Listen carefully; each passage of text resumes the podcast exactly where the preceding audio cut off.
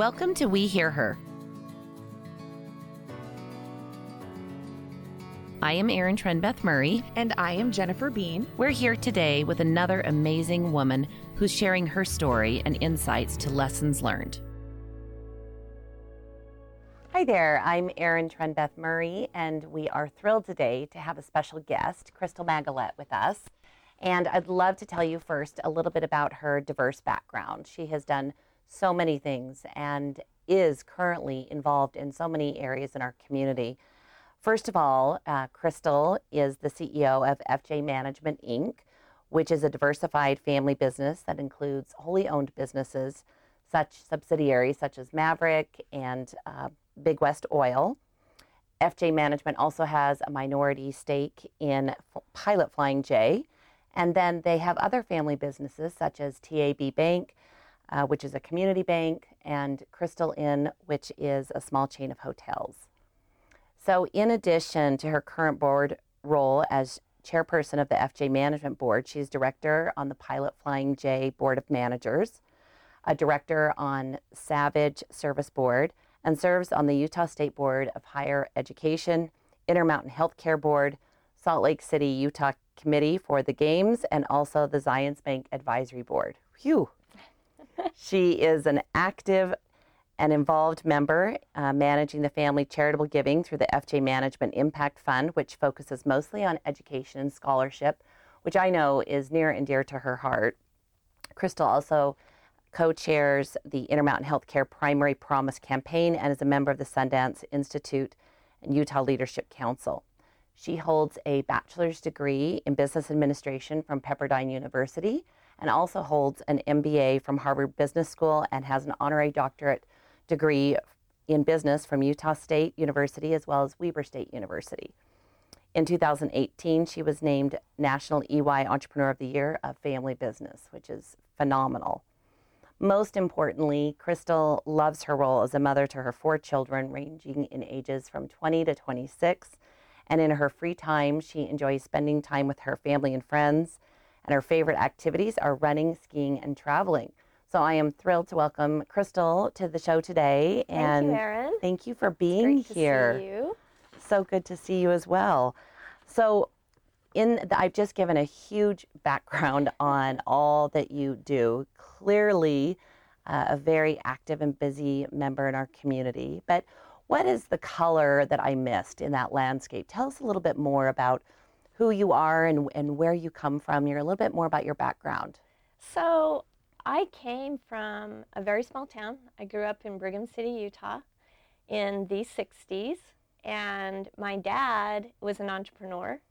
Um, and he started a company called Flying J in 1968. Um, my parents divorced when I was 10, and my mom then became an entrepreneur as well. She had uh, Diet Center franchises.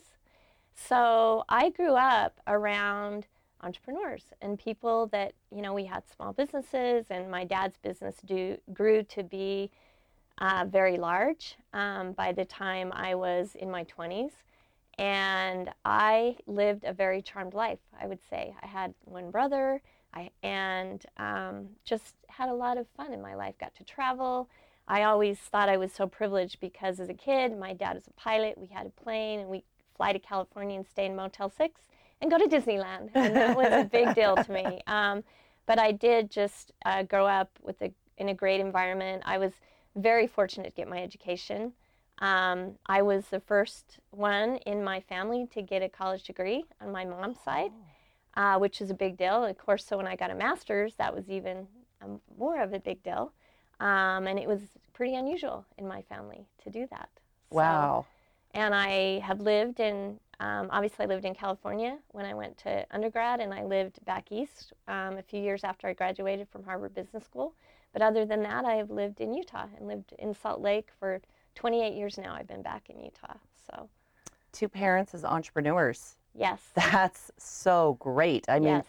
talk to me a little bit about that influence of being a risk taker and that optimism and that just drive to go after the unknown. Tell me about that influence on, on you and your and your family. I think that um, my dad and my mom both influenced me in different ways. Mm-hmm. My dad was uh, quite strict, Mm. and he and but he was a very fair man, and so in his business dealings, he taught me that if a deal wasn't good unless both people uh, are better off after the deal is done, which is super important, um, and also to listen. He was a big listener. But my mom has always been so optimistic, and she got married very young. She got married two weeks after high school graduation. Oh wow. And she was very ambitious. And she really, um, I would say, probably regretted a bit that she didn't complete Mm. any additional education. But it didn't stop her. So she was always very active in the community. When I was growing up, she won like Queen of Hearts for Heart Association. And then later on, she had this opportunity to uh, do Diet Center franchises in Texas, which she ended up having 35 of them. So she was clearly a mentor and example to me, especially, you know, in the 80s when women, she's now 80 years old, Mm. almost, um, and going strong. And she has always been such an inspiration to me and a model. And I do really believe that she she had me believe anything was possible. And I lived in a home where my parents really didn't they I don't ever remember them being negative towards me or mm-hmm. telling me I couldn't do something. They were always very positive and encouraging. They didn't really they didn't necessarily care about grades and things like that. Like but I did. For some reason as a kid I cared. And I understood at a very young age that I needed to do well. And so I always tried to excel in school because I always believed if I did that, I would have any doors open that I wanted to have open. And I didn't want to limit myself. So somehow I Mhm. learned that a little bit on my own because my parents were more um, learn as you do it than than get an education. They weren't against it, but they they just had not done it themselves. Sure, sure. And that's still that that nature and nurture combo, right? And instilling uh, a sense of achievement at whatever you do. This Yeah. it sounds like this what's coming through to me is a lot of heavy work ethic, a lot of integrity and that makes sense now why you put so much interest and effort in educational um, boards that you serve on and scholarships um, that value and you talking about your you being the first and your mom's side with a degree. So compelling. I love that how that kind of all wraps together. Yeah, and now I mean I all four of my kids um, as of the end of this year, three of which are girls, will have college degrees. oh what are their degrees going to be in So our son Drew, who's the oldest, Mhm. graduated in political science, mm-hmm. and he is working uh, for WellQuest, which is one of our companies doing affordable housing. Mm-hmm. Uh, the next daughter, who is 24, graduated from USC, and she's doing consulting locally here for Cicero. uh-huh And the twins that just turned 21 um, are and are going to Notre Dame. They graduate one in neuroscience and one in political science, and with a minor in real estate. wow wow And they are amazing kids. I'm very very lucky. Well, I know two of them a little bit um, from our kids going to school together, and that's definitely they're that they are they're amazing kids, an amazing family.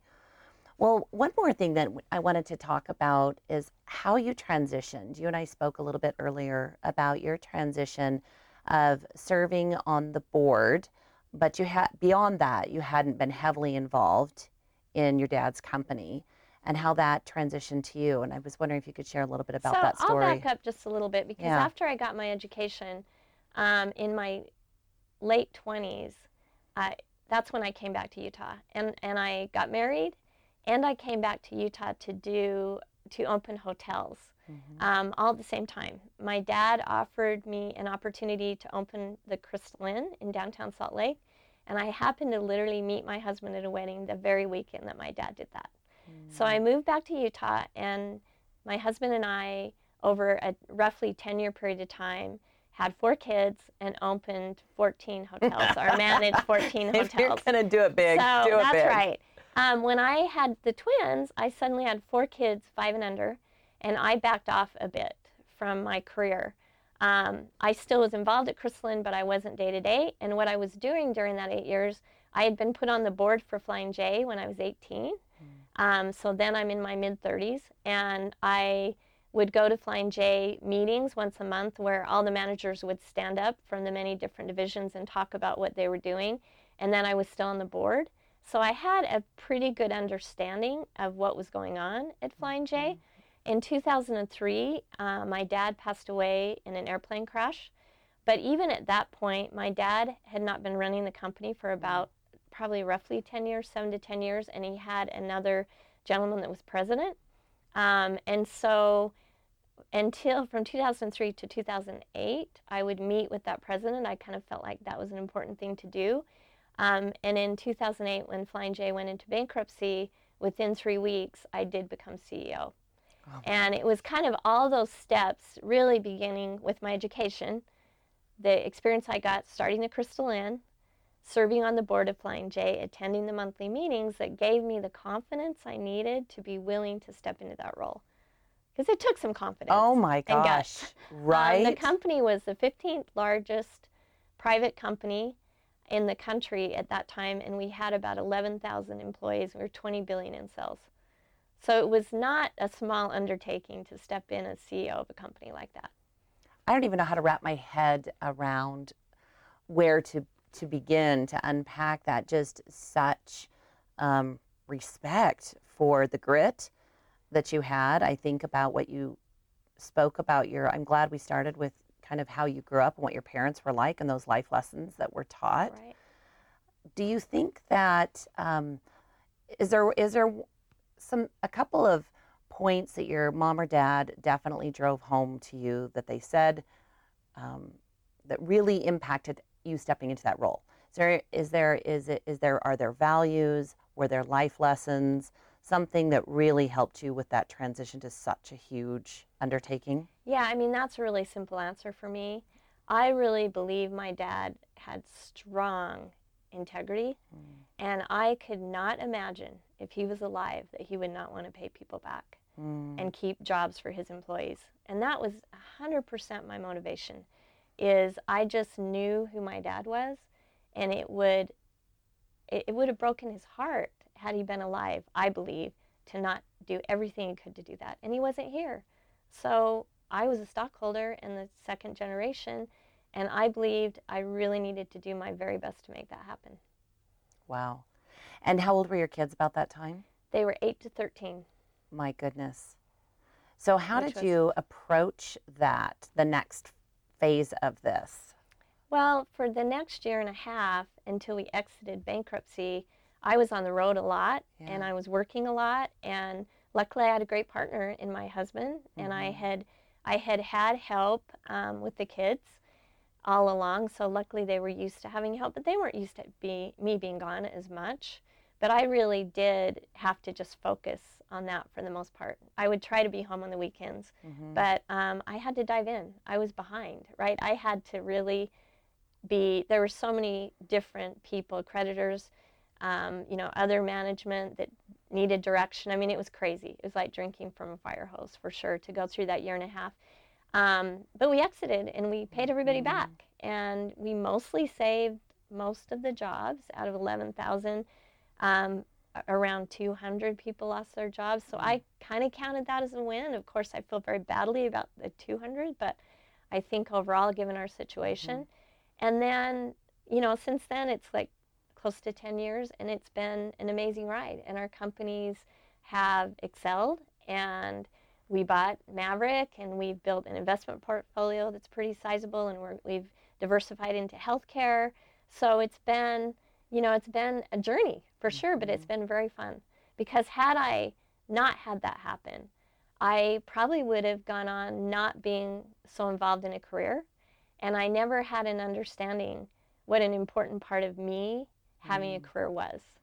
I never understood, even though during that eight years when I was raising the kids and doing a little involved in businesses, I always thought I should feel so lucky because I still have some outside business interests but I get to raise the kids and kind of be a stay-at-home mom.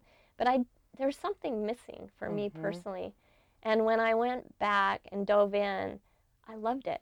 And mm-hmm. people say all the time that had to be horrible. And I'm like, yes, It was, but for, it was so stimulating for me. And it taught me that personally I needed to probably have a career. And I needed to figure out how to be a mom Mhm. and raise great kids and have a career.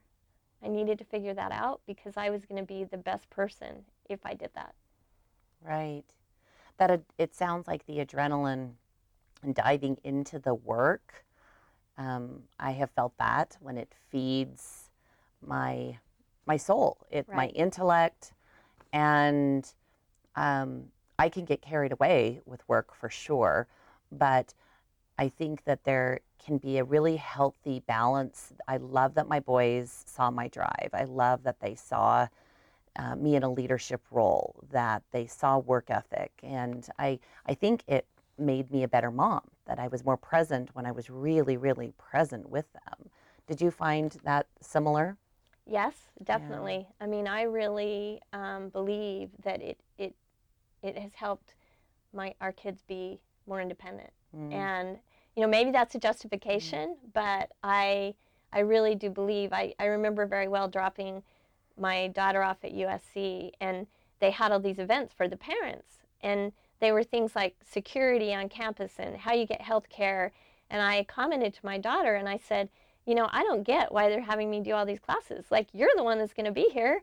And I, as a parent, don't need to know this stuff. You need to do this. You're, you know, and, and I said to her, I think you're going to see a lot of kids go off the rails because if this is the level that their parents have to know this stuff, then they have had a Mm. lot of helicoptering, you know? Yeah. And she called me like a month later and she says, Mom, I don't get it. You know, all these kids just want to party and have fun, and I'm trying to study. And I just thought it was very interesting because I do believe that they had to become much more independent and self sufficient. I mean, I did the best I could and made sure they had rides and Sure, lunches sure. and all that kind of thing. But and they were all very active in sports and school, and it was crazy at our house.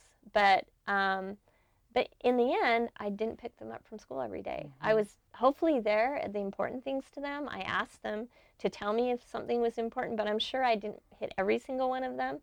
But um, I'm extremely proud of the individuals they are because they are individuals and they whatever they earn, they've earned themselves by their hard work. Mm. And no woman, no mother can be there for everything. It doesn't matter if you know That's you're right. working an 80-hour work week or you're a stay-at-home mom. We just we can only do the best we can. That's right. Yeah. That's right. What do you think your kids, when they look at you, what what are three words you think they they might use to describe you? I think they'd say energetic, um, kind, Mm. and I'm definitely driven, which is sort of energetic. It's sort of part of that. Um, I hope they'd say confident. That's what I'd like them to see the most. Yeah. I'd like them to see that I have confidence. Where do you think you gained that confidence as a woman? I think I gained the confidence because I saw it in my mom, and I also think, and I wasn't always that way. I mean, high school, like for, for a lot of people, high school was not fun. I moved as a junior in high school from Rexburg, Idaho to Bountiful, Utah, and I was a country girl, and and you know with braces and high hair, and you know, and it, I it was you went bad. to my high school then. yeah, Did you go to Bountiful? I did. I went to Woods Cross. Oh, cool. yeah. So anyway, I, you know, I really wasn't always so confident, but I did. I was willing to try things, and I always wanted to be, as I mentioned earlier, I always wanted to be the best I could. And of course, along the way, I failed, and I learned here and there I'd fail, and I learned that you could recover from that. And so I Mm. didn't let it impact my confidence. It it almost made me more confident because it's like, you know what? I didn't do exactly perfect, but I dusted myself off and I, I'm okay. So it's gonna I'm gonna be okay.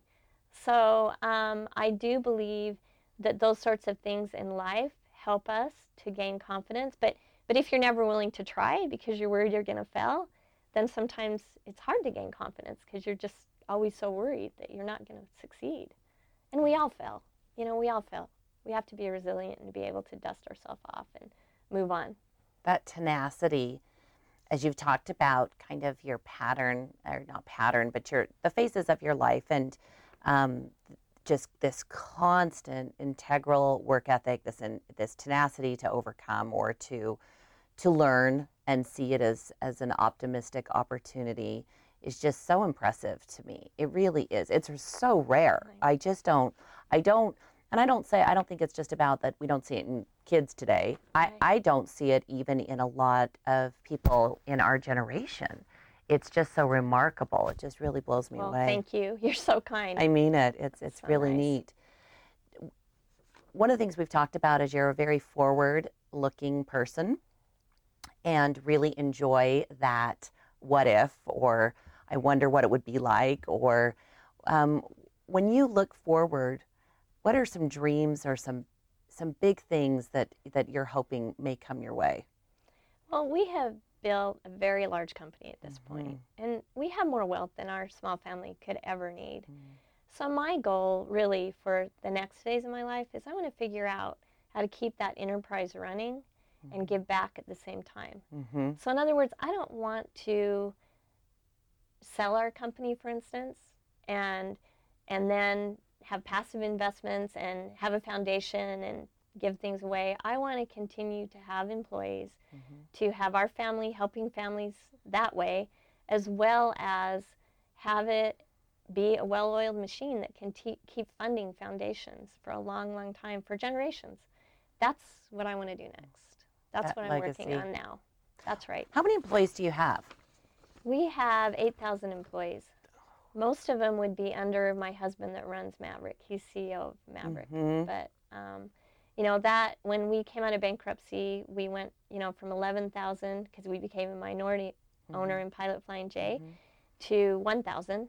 So Mhm. now we're at 8,000. Um, so we have, you know, we've, we've had an amazing run the last 10 years. We've grown a ton. How many states are you in? We're in 13 states. Thirteen. Yeah. I know that the employees, when you and I've spoken um, on other occasions, what's come through to me is um, this very authentic interest you have in the people that work in in Maverick specifically, and the employment opportunities for them, and the future of their children academically. And it has always struck me, you know, you have you are positioned in a place in your life that you wouldn't not very many people, I would think, would extend themselves to such an authentic level that you're financially comfortable, your children are educated, and you could be, you know, off in the Caribbean, you know, 300 days a year.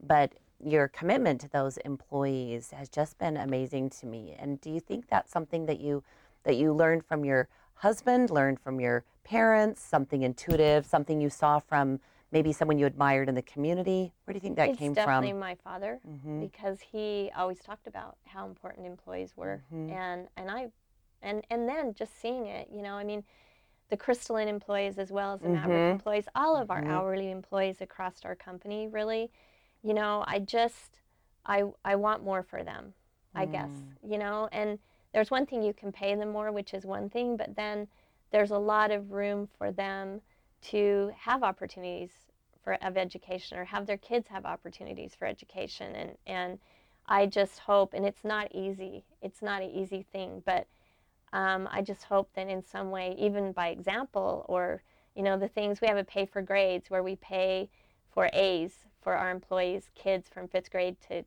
to grad you know to seniors and we have scholarship programs and we, we are trying to start a tutoring program um, where we provide tutoring for kids that need it through Sylvan.